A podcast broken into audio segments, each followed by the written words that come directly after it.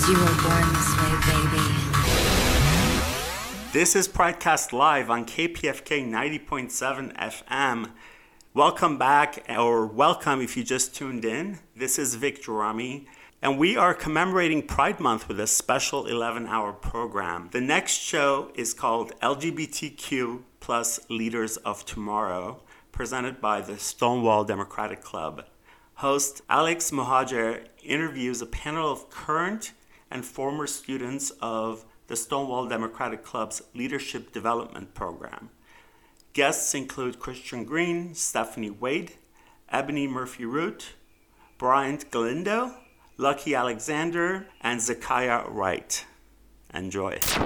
Welcome to the LGBTQ plus Leaders of Tomorrow, hosted by Stonewall. I am your host for this broadcast. My name is Alex Mohajer. I am the Stonewall Public and Media Relations Chairman, and I am here with our first guest, Bryant Galindo. Bryant Galindo is a part of the Stonewall Leadership Cohort.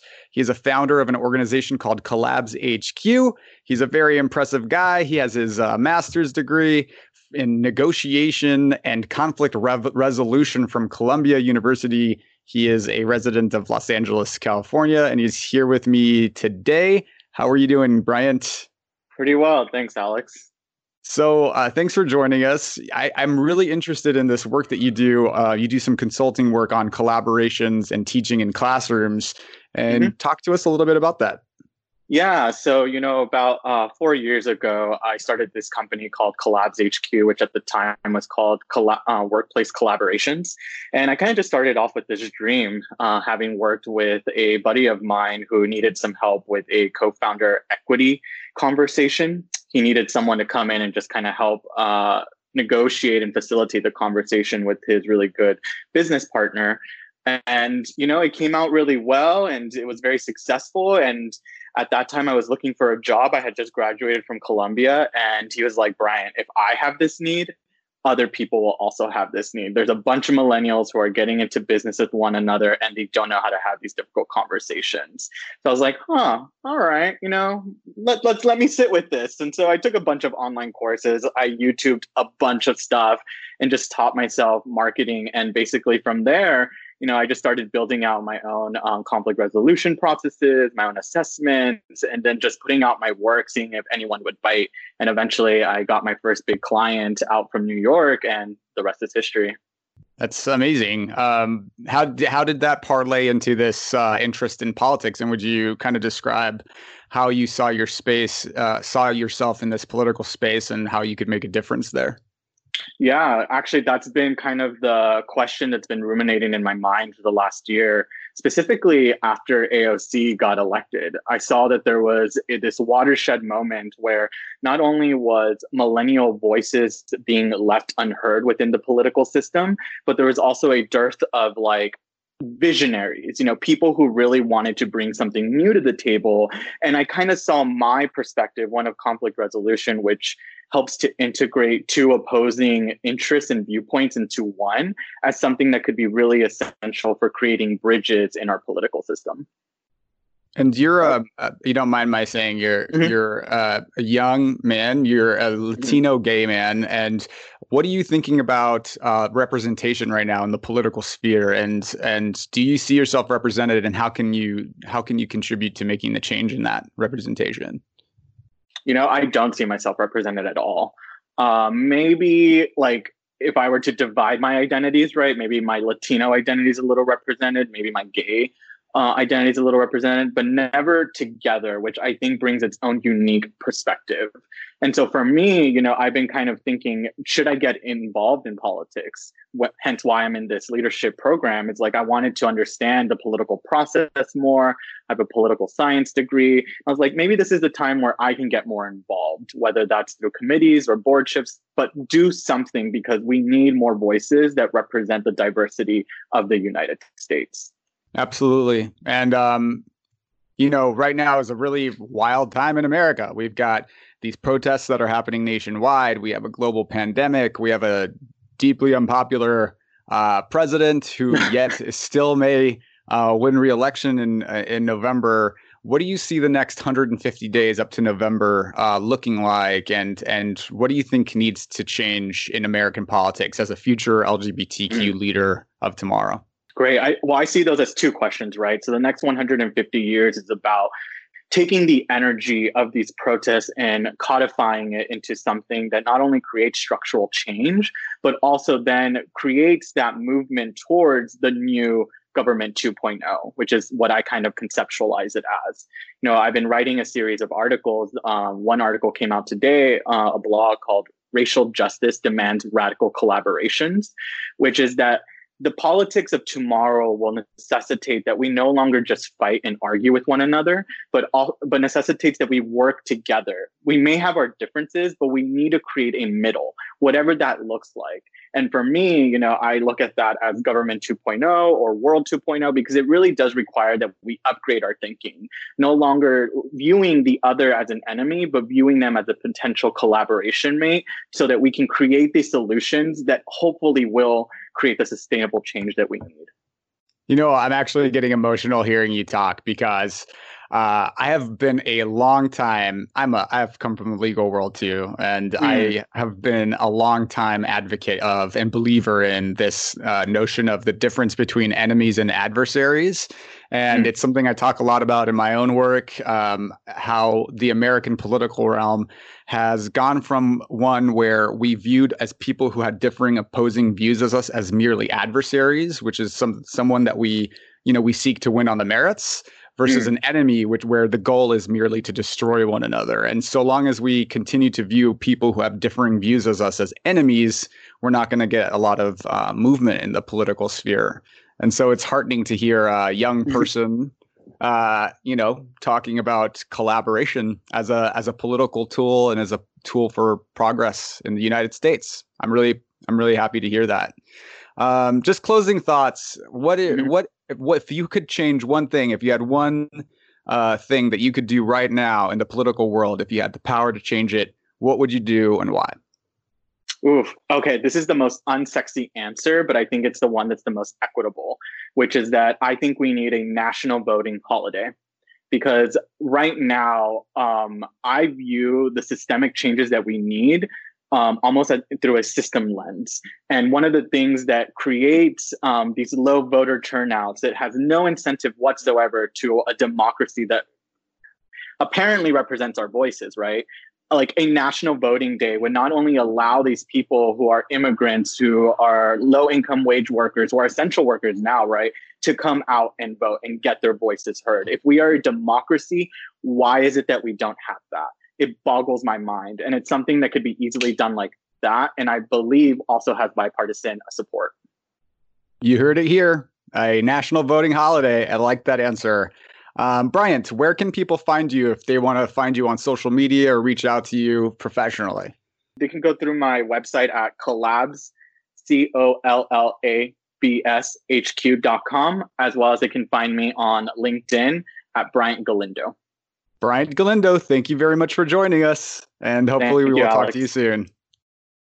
We are back with Ebony Murphy Root. She is also a member of the Stonewall Leadership Program. She hails from Springfield, Massachusetts. Is that right? Or am I reading? I'm from Connecticut. She's from Connecticut. Okay. All the same. But you, but you taught in schools in Springfield, Massachusetts. I did. I did. My very first job out of undergrad at the University of Connecticut was teaching uh, GED to teen moms. So uh, that was how I started my teaching career. Right. In a in an attic. in an attic. And now you're a teacher in Santa Monica, so I'm guessing yeah. that's pretty nice.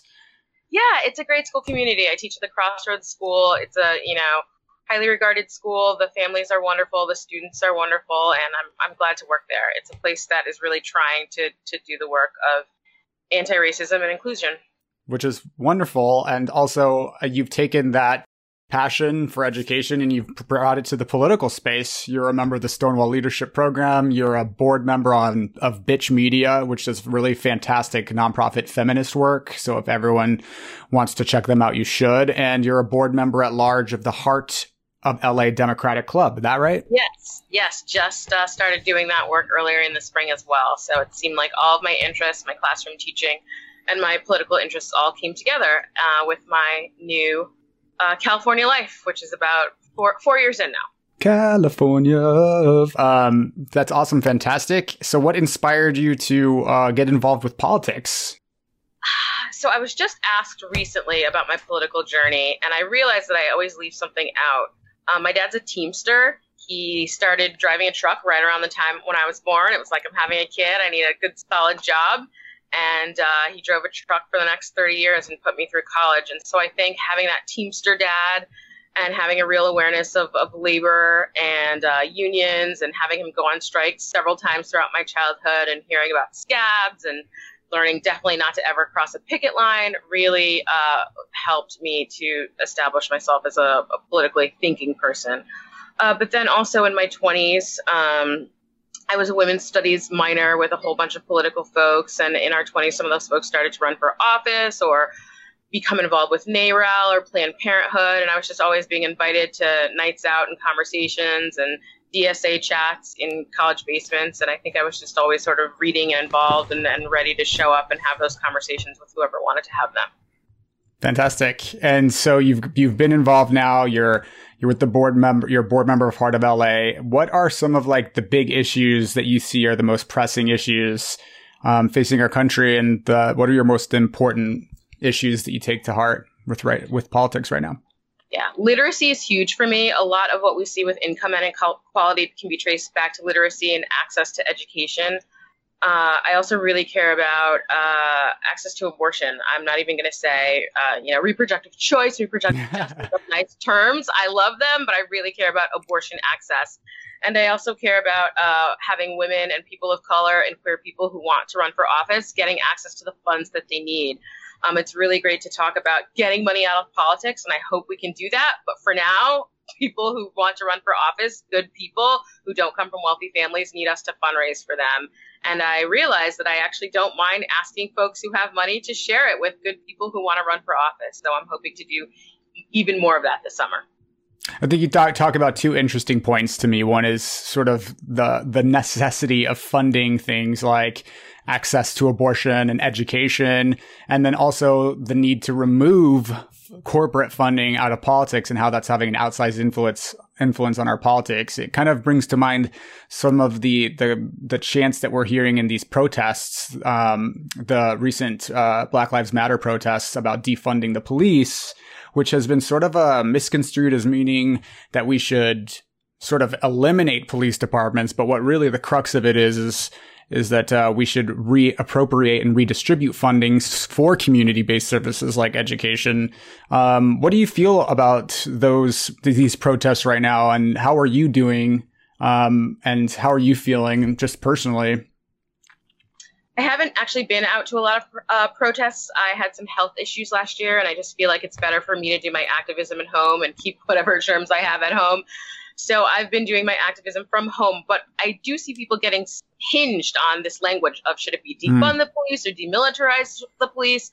I don't really care what language we use. I looked at the LA uh, budget and I saw what went to education, what went to social services, and what went to the police. And I, I, I feel like if everybody saw that chart of how much money goes to the police versus everything else that needs to build our society, uh, we will see that we basically have a police force with like a little bit of school and a little bit of social services and a little bit of arts, and that's it. Uh, so much of our funding goes to maintaining a police force, and it, it, the, the money needs to be redistributed to maintain a full, safe society for everyone. So I don't care what we call it. Uh, I'll let those people shake it out and find a phrase that works for them but we need to redistribute the funds of our taxpayer dollars to make a full society where people have access to education, access to homes, solid schools, and we can't have that when the overwhelming amount of our taxpayer dollars goes to the police. Absolutely. And what do you think right now about what do you think about these protests in terms of how can we help sort of parlay this enthusiasm that we're seeing in this real activism into real results politically. Um, are you concerned about November? Do you think that we can turn this engagement into, um, you know, political change come November? Is this a bigger conversation for a more long term? What are your thoughts there? I think we can. I think we can keep this enthusiasm going into November. I think people can uh, make noise, call the people who are in charge, try to be in charge themselves, but they also have to show up to vote. And I get really upset when people say, well, voting is kind of the least important thing of all of this. I think it's the most important. I come from a family who left South Carolina in the 50s because they weren't allowed to vote. It was Orangeburg, South Carolina. Black folks didn't have the right to vote. And so, as part of the hmm. Great Migration, we even moved north, and my family votes for everything, you know, dog catcher, general, whatever it is, I'm showing up to vote. So I think we need to keep this energy going. We need to rattle, you know, the chains of power, but we also need to show up to vote. We need to do all of it because if we keep making this noise and we don't show up to vote, I think that we're we're really losing losing the moment. And not just for the presidency, but down ballot too. Congress, school board, a lot of people don't know who their city people are. You need to find out who everybody is. Neighborhood council, find out who that person is and vote on down the line.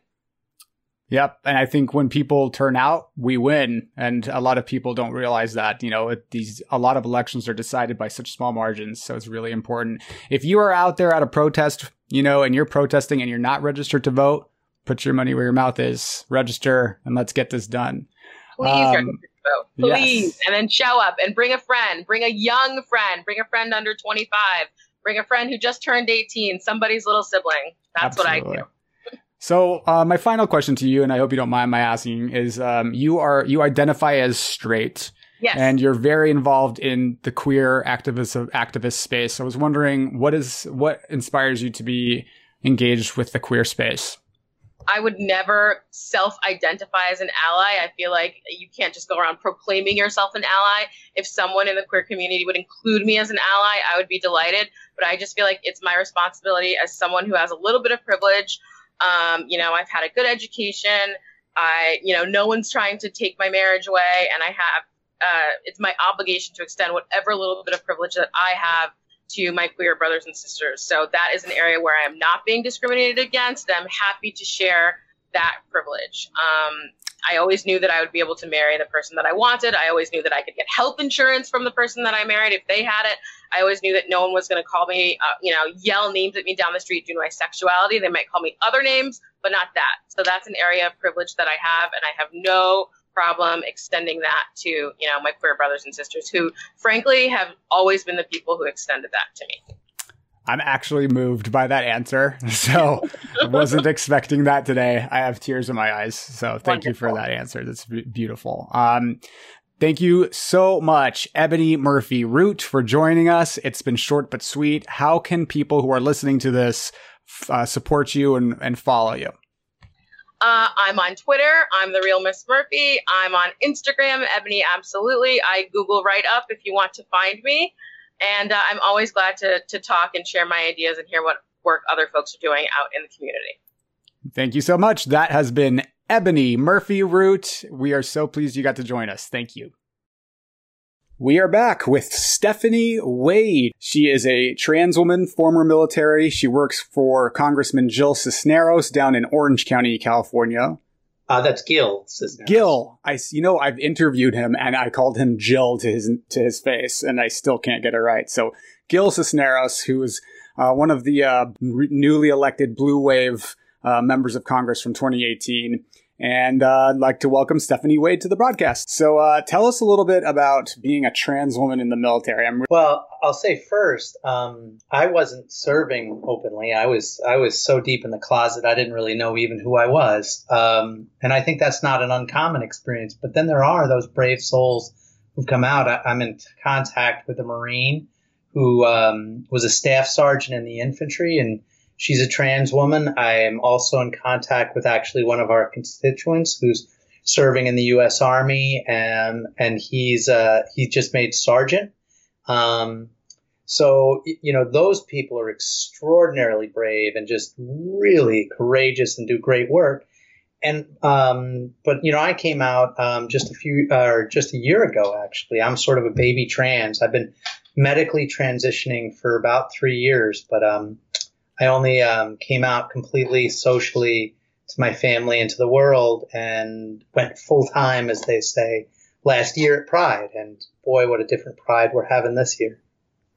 Right. And happy Pride. It has been uh, an emotional couple days as we enter into LGBTQ Pride Month because, on the one hand, we have uh, the Supreme Court ruling that just came out this Monday um, protecting LGBT uh, employees from workplace discrimination. On the other hand, we have a president who just a few days ago uh, passed a rule that would stop protecting LGBT people from uh, discrimination in healthcare and health insurance space.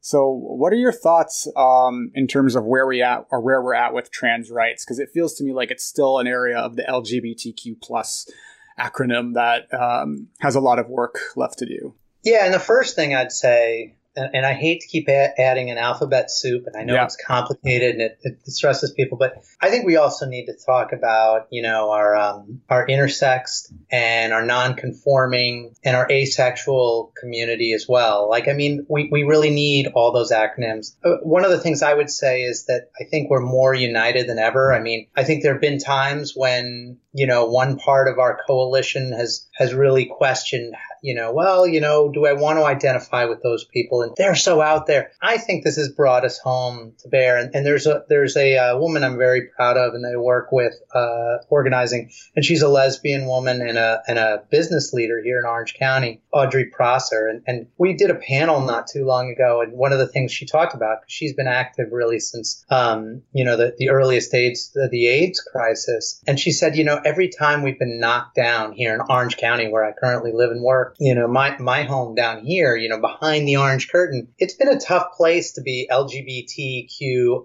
It, I mean, just any place in there. But every time they've knocked us back down, we've come up stronger. And, you know, in the past 20 years, we've made enormous gains, mainly because you know, having any one of these identities, it's no respecter of persons. We exist in all walks of life. You know, for instance, my military experience sounds, you know, I'm a very proud former Marine. I was an infantry officer. I spent nine years in the Marine Corps and I loved what I did. And, you know, that's not people's impression of what pride is. But, you know, I think maybe it sounded like I was on a dark note before, but I, I think this moment is incredibly positive. I mean, for one thing, you can't cancel the pride that's inside, right? And for another, the intersectionality in the community, not just between the letters of the acronym, but understanding that all Black lives matter. You know, the, the Bostock case, the court's ruling the other day is incredibly positive. Um, but the fight continues. And, and that is one of my fears is that people think, well, you know, we now have equality in employment throughout the land. We do have de jure equality in employment.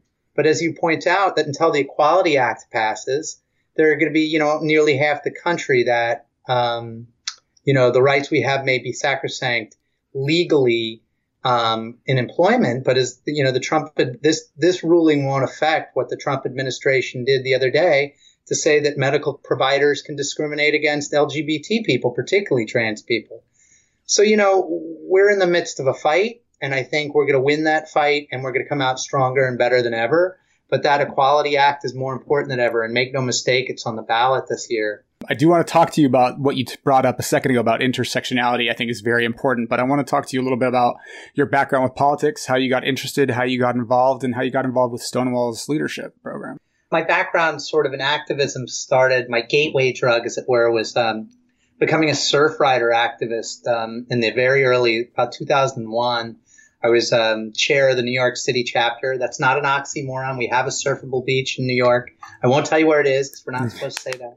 But no, I, I got great training as um, as an organizer and an activist through the Surfrider Foundation, and really participated in a lot of campaigns with a lot of great people. And it's a fantastic organization. And then, you know, I was always interested in politics and volunteered for campaigns here and there. But then, you know, I refer to myself as class of 2016. Uh, a lot of people know Steve Pearson from Swing Left. Yeah. Um, but, you know, he often uses that term, but I invented that, Steve. I'm taking it back. uh, no, 2016 activated so, so many mm. of us. And say what you want about President Trump, but he brought us all together. There's silver linings everywhere, I suppose, if you're looking for it. Yeah, life hands you lemons, right? Yeah. So, um, you know, I got very involved with Steve and a couple others in really helping to direct. First in, in CA25, where um, we elected Katie Hill, and now we're working really hard to put a Democrat back in that seat and Chris, get Christy Smith to win in November. Um, uh, but that sort of brought me to the attention, and I started doing some. I, I left a teaching career and went to do full time organizing, and then wound up working for now Congressman Cisneros on his campaign, and um, and then decided I wanted to be on the official side, which is very different, but really important and really gratifying we were talking about intersectionality for a bit. And as we go into LGBT Pride Month and we have these nationwide and really global protests that are happening in support of racial justice, it had me thinking a lot about how the very first uh, brick that was thrown at the Stonewall riots was by a trans woman of color. And so there isn't any Pride LGBTQIA Pride Month without trans people, and there's not LGBTQIA Pride Month without people of color. And so I was wondering what our obligation. I mean, they have to be the bravest of all. Of because course. They face, face that much more stigma. And I, would point out, you know, you're talking about Marsha P. Johnson. Yes. And, you know, it, it predates that. I mean, because we, we really need to talk about the Compton cafeteria riots, right? Which again were led by gender nonconforming, you know, the forefront of that movement was gender nonconforming people largely of color. So, you know, you have to understand that those that were the most the furthest on the outside have really contributed the most. And so I, am quick to step aside when, when there are those folks in the room and to make sure that I don't use my privilege. And, you know, I, I hope I'm not doing that now, you know. Where can people find you? Where can people support you who want to follow your path and, and to, to hear more about you? Well, um, I am considering a, uh, a run for something, but I'm not prepared to announce just yet. But okay. I might be on the ballot for something here in Orange County um, in November. And if that's the case, very shortly, I'll find them. We are back with Zekiah N. Wright. She is also a cohort, cohort in the Stonewall Leadership Program. She's a board member of the Lesbian and Gay Advisory Board in WeHo. Uh, she's former military. She's now a lawyer. And I'm sorry, I know that you identify as non binary. So am I properly identifying you when I say she? Are those your pronouns? My, my pronouns are they. They. So I apologize. See, an education. It's an education in person in real time. Um, and I want to ask you a little more about that. But thank you so much, Zekiah, for joining us. Absolutely, absolutely. And I like that you said it's an education, right? It can just be a quick, hey, these are my pronouns and move on. No need for anyone to feel weird. Just get it right and keep it going, right? Yeah. I'm only dying on the inside. Um, no need to. Totally thank you. I, I appreciate that. So uh, you do identify as non-binary. Can you talk to us a little bit about that experience and kind of help educate the people that are listening to us about that experience and what it means? Sure, absolutely. So, um, as you're saying, she, um, I'm biologically uh, female, um, but I think I realized early on, like high school, that the that she never really felt right. Um, I was in high school in like 2004, so there wasn't language then, the non-binary, at least not that I was aware of, um, and so I think in the last few years, I've sort of started like realizing that the she doesn't fit, he doesn't fit. So somewhere in between is where it feels more comfortable. Um, and so that, that to me is more closely of, of who I am than she or she or he. So fantastic. Um, when did you first kind of come to, you said like in middle school, high school? Yeah, it was like high school. Um, you know, teachers are always like he, she, you know, they, they refer to you, you know, um, by pronouns, and I, it never, it never sat right. It was like there has to be something else, but again, I didn't have the language, um, and so now that it's sort of, you know, become more, more normal or at least more widespread, um, that folks are experimenting with what feels right and what feels more um, appropriate for them. Um, I, I came across they and was like, I, I like that. This is Pridecast Live on KPFK 90.7 FM, an 11 hour special program commemorating Pride Month. I am Vic Gerami, and you're listening to LGBTQ plus leaders of tomorrow. You know, find definition in the world by making it uh, an us versus them, a Republican versus Democrat, good versus evil. And we have a lot of boxes that we put people in, into, and that's mm-hmm. how we learn to define them. And I think maybe that's a part of what is very hard for people to grasp about the concept of they as a pronoun. Do you find that um, this is still like an area that's very complicated for people, or is, has it been relatively easy for you to manage and navigate? I think it's complicated for other folks. Um, I think everyone is just so used to saying she, they. Um, even recently, um, I actually started um, at a new job, and my first conversation to have was, "Hey, my pronouns are this." Um, and the person was just taken aback. Like I think she didn't know how to proceed, um, and so I was like, so I sort of took a, a, I guess, a teachable moment and was like, listen, like it's, I get that it might not be normal or whatever, and it's okay if you make mistakes. It's okay if you forget. Um, but this is just what's comfortable for me, just like she is comfortable for you. I, you know, so just to just try to remember, and when you don't, I'll remind you, and we'll keep it going. Absolutely. Well, I mean, just even being able to talk to you about this so freely, it's very, very educational because I think there's a lot of people, even in our own community, that that are still learning and growing. So it's um, it's really cool. That's very cool. So you are a member of the Stonewall leadership cohort, and you're obviously an activist in the queer space. What uh, inspired you to get involved with politics?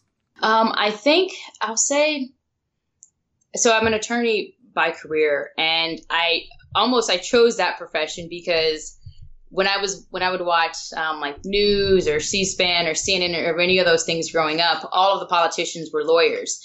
And so in my mind, in my 10 year old mind, I was like, oh, so I should be a lawyer if I want to be a politician, right? So I feel like that part for me almost came first. Um, and I think it was just inspiring. Um, I mean, I worked for a couple campaigns even throughout like co- college before I even understood, you know, even the mechanics of any of it. I just knew that those people had the power to make change. Those people were able to get in front of large groups of people, explain things, you know, proficiently, and and sort of get movements behind them. I don't know if that's so much, if that's true as much as it used to be um, back then as it is now, but certainly growing up, I, I just looked to a lot of politicians and I just had a, an immense amount of respect and admiration, and I wanted to be among that group. Amazing. And you do a lot of work with the the Lesbian and Gay Advisory Board in WeHo. What kind of work do you guys do over there? So the Lesbian Gay Advisory Board, um, I was appointed in April of 2019. So I'm still, uh, say, fairly new to the board.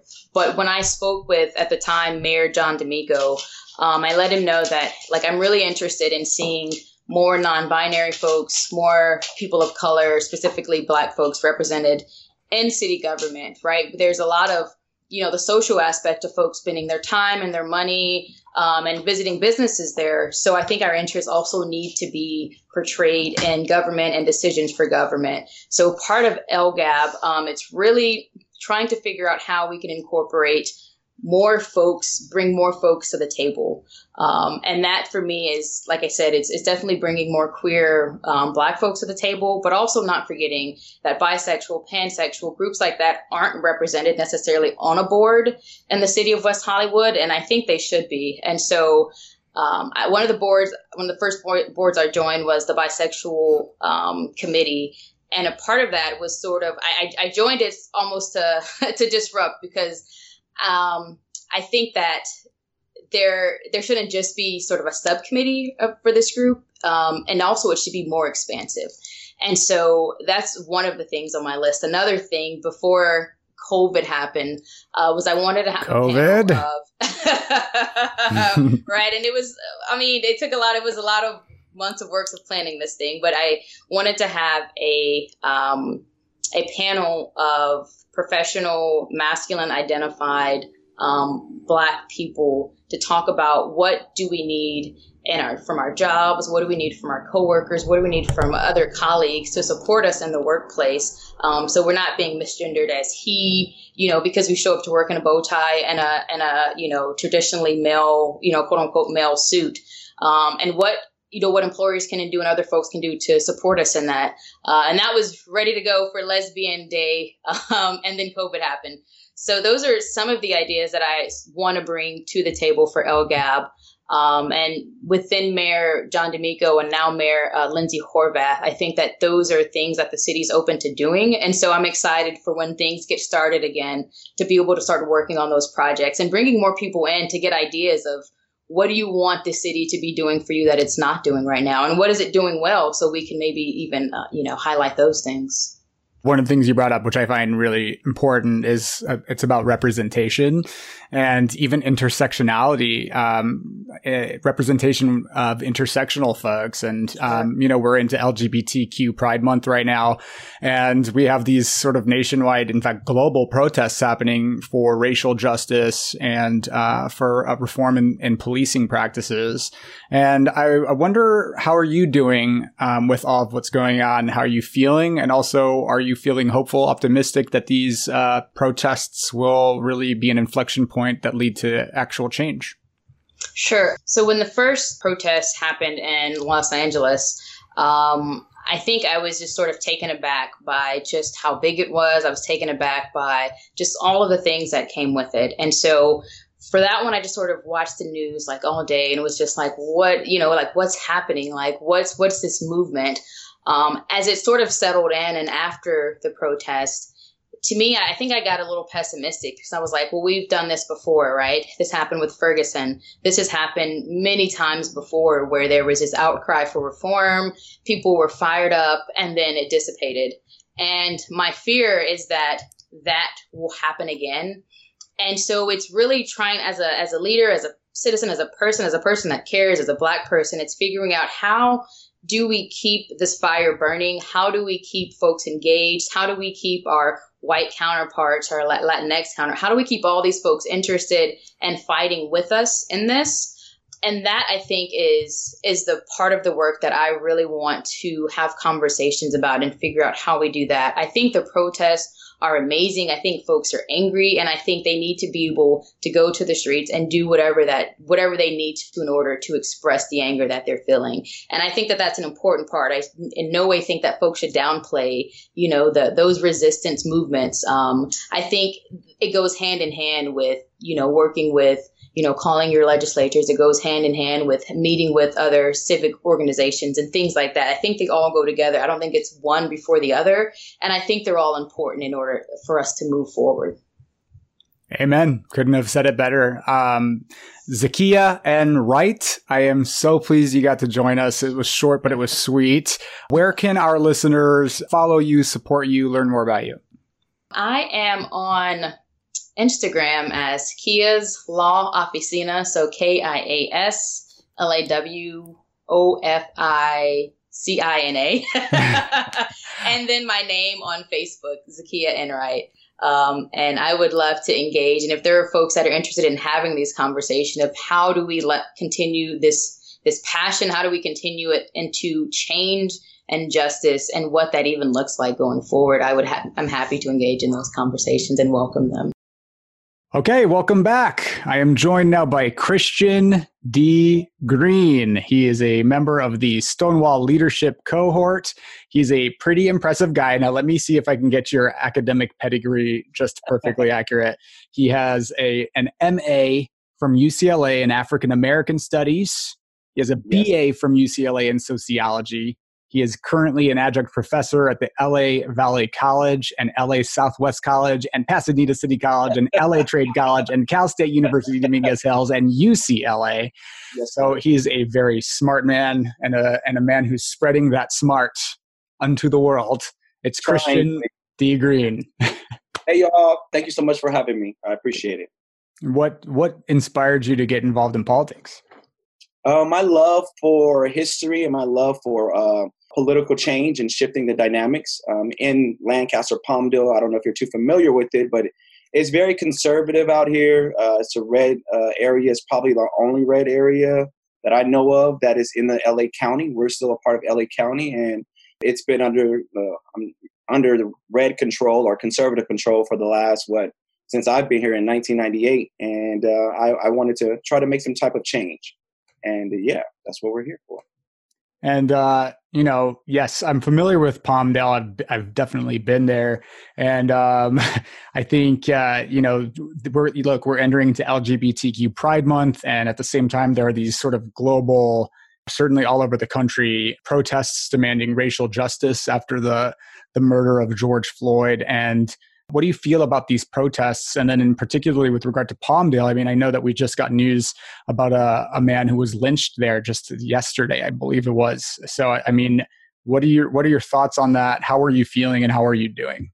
Uh, yes, sir. Um, so, in regards to that, overall, I think protests are protest is a great way of advocating for change. I mean, you look at it. Oh, we're in the third week, or I think the third week of actually pushing protests. Um, and you look at all the policies and the things that have been um, shifted, right? And so you have on a worldwide scheme, um, people in Belgium, my friends in London, um, in France, um, out here, all the way to New York, over here um, in LA, uh, Houston. I went to Houston last week, and they were protesting for George Floyd. And I know that there is a, a great call and a great uh, need for it. I mean, Breonna Taylor's case got reopened. Um, Minneapolis, uh, I believe they uh, banned a new, uh, they created a new law. I forgot what the name of it is, forgive me. But also, all the four officers were charged. These protests are actually holding these politicians to, you know, accountability, and that's what we need in transparency. In Palmdale, there was a young man, he's 24. Uh, his name is Robert Fuller Jr. I'm working directly with the family in regards to being an organizer and an activist in that area. And um, it, it, was a sad day for sure. When I saw the article initially, it was sent to me. There was no uh, no race. There was no um, age that was identified in it. So we had to probe and ask, get more more involved in it, and do my own investigation. Come to find out, it was a young black boy.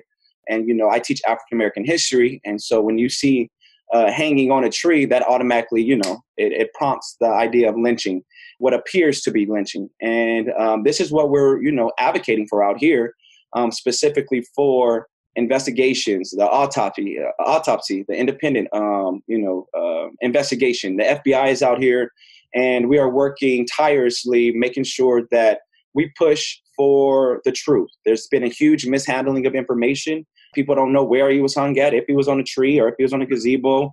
Um, there's no cameras out here at the fire department. There's no cameras at City Hall. And so it's just a, a lot of nonsense. And uh, we desire, you know, the truth to come out. And I believe that we're on the right path right now. Do you think this is an inflection point? Do you think that this is a moment of where we have a real opportunity to change it? And um, what are your thoughts? Because we have less than 150 days till election day. And yes. is there a way we can turn this activism and this um, real engagement into real policy change and, and electoral change? I, I, honestly think so. I think that the world is watching the Antelope Valley. I think that we have the momentum to really shift uh, the narrative that is out here. There's a huge black and brown population. This is a minority majority area. Um, we have over 20% um, in the double digits of black people, right? We have over 30%, almost 40% of Latinos, and yet the people that hold power does not represent us. And I think that this is a great opportunity for us to keen in on this area, get all of our allies in the LA County area, and bring all the resources out here. This is going to take a lot of work. Um, I'm helping Christy Smith go, uh, Team Smith, um, Team Christy over here. We're trying to make sure that we get her into Congress and we need that we need that seat and same thing with kipp mueller. He's one of my good friends. He's running for senate. Um, and those two will be a, a, major major major turn for this area. Um, i believe that they care for uh, our community. And um, i'm going to make sure that uh, i hold them accountable right? And so um, there's an old guard that is set up here. There's a regime that is set up in this area. And if people don't know that um, i'm challenging them today even on this call like get up and get out here, see how you can help.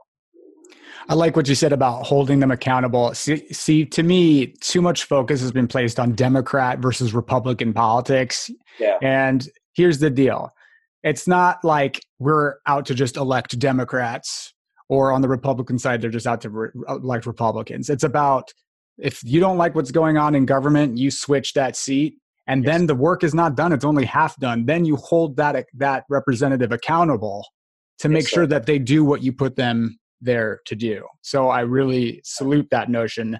Um, a lot of people, I think, with Barack Obama, we thought our work is done.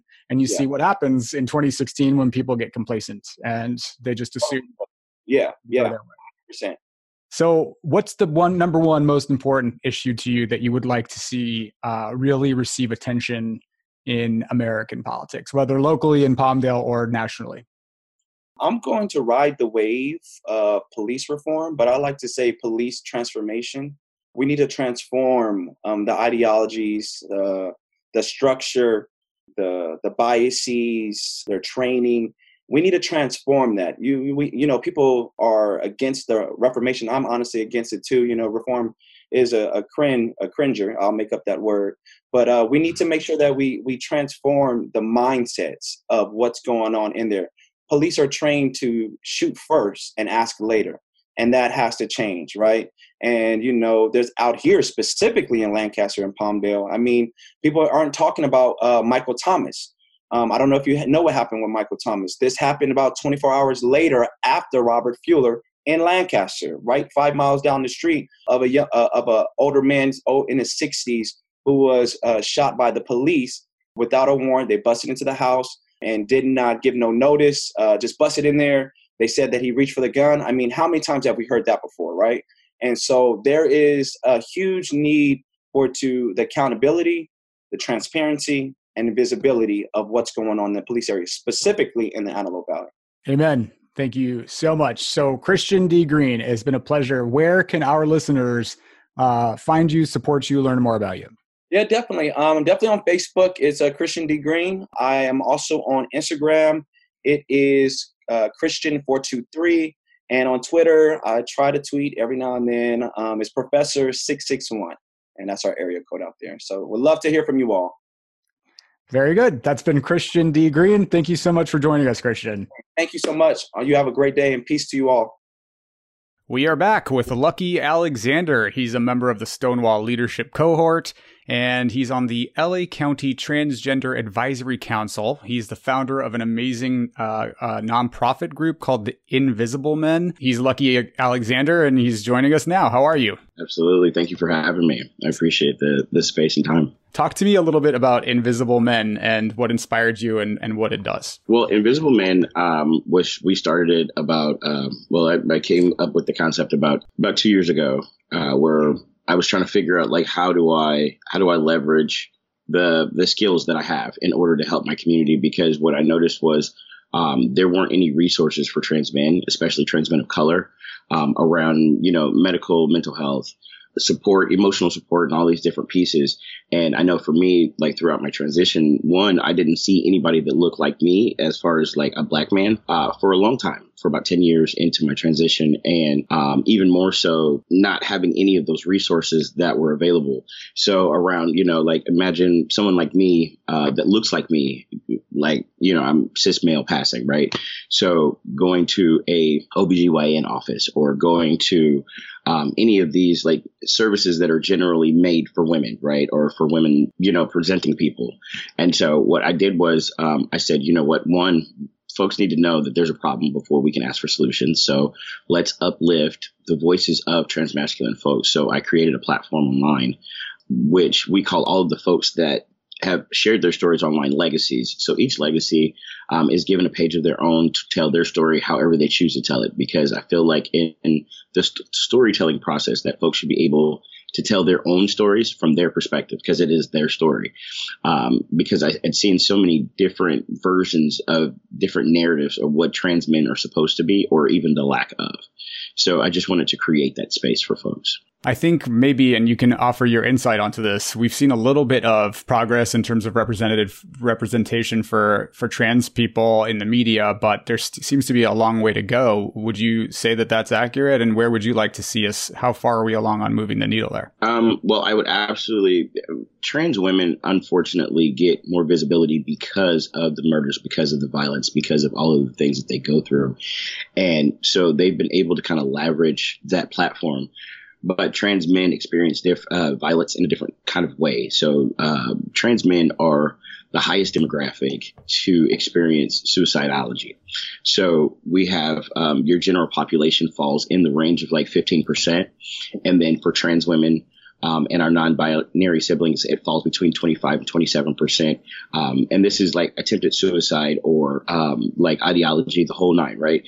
And then trans men fall into the 55 percent range, and so um, that's where a lot of that violence happens is within like the mental health part of that, within um, the the verbal violence, or you know, the, a lot of that violence also goes unreported because we're given this narrative that you know you're a man, you're you're supposed to be able to take it, you're supposed to be able to, to handle this and stop being so sensitive, right?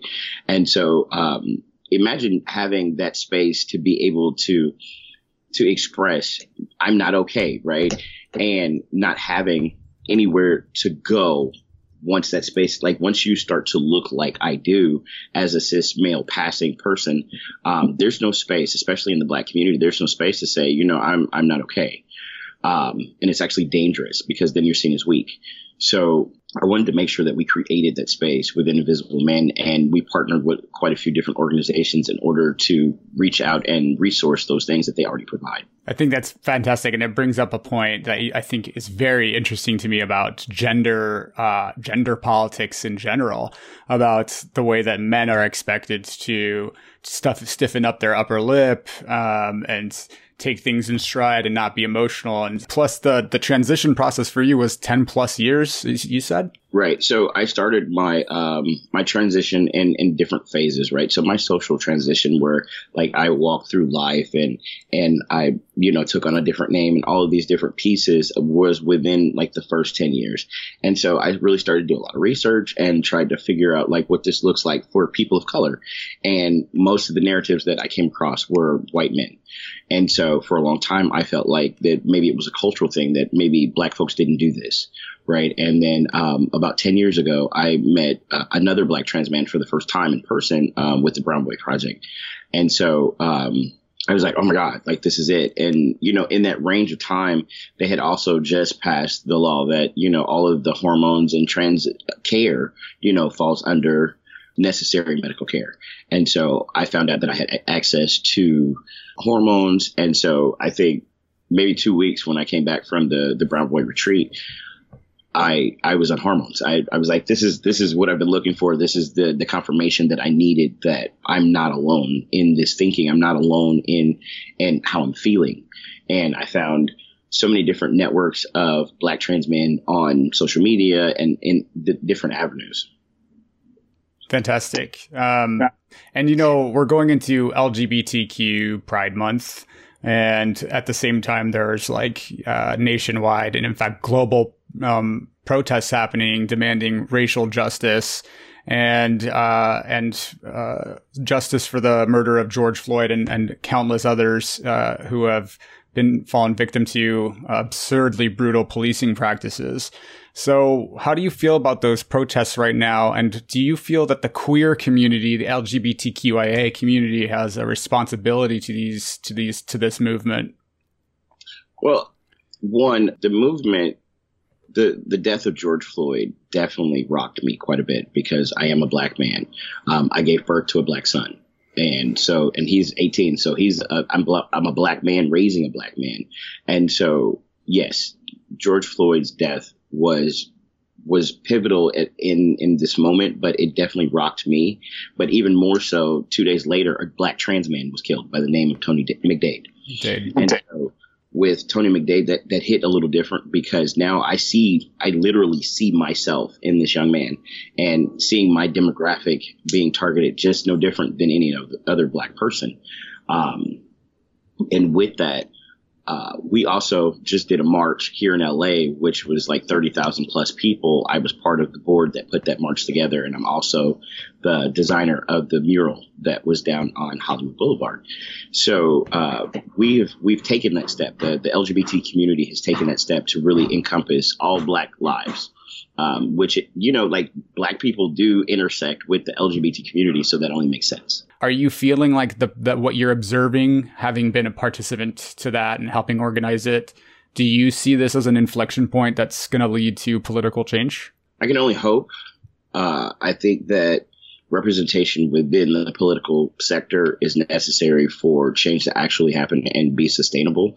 I think that representation within all of those political realms, whether it be like high end within like maybe the presidency or, you know, in that realm or even lower down into the, the city and state local governments, it's definitely necessary to have that, um, to have that representation in those different ways. That way we do have a seat at the table and we do are able to uh, hold stock in what what those decisions are and and how they're made. And what does effective allyship look to you for people that are listening to this who feel compelled to be a part of it and help, but don't know how to be effective allies or are new to the movement? What does effective effective allyship look like for people who are who are maybe cisgender or who might be who might be white or not people of color? It's necessary for our allies, uh, however they may present themselves, whether they're white or otherwise. I think it's necessary one to talk to their friends and and talk to their friends and have those hard conversations about what racial bias really looks like for them, and really be able to admit, you know, like maybe I do have a racial bias, and then once once folks are able to kind of see their own biases, then they're able to change those things, right?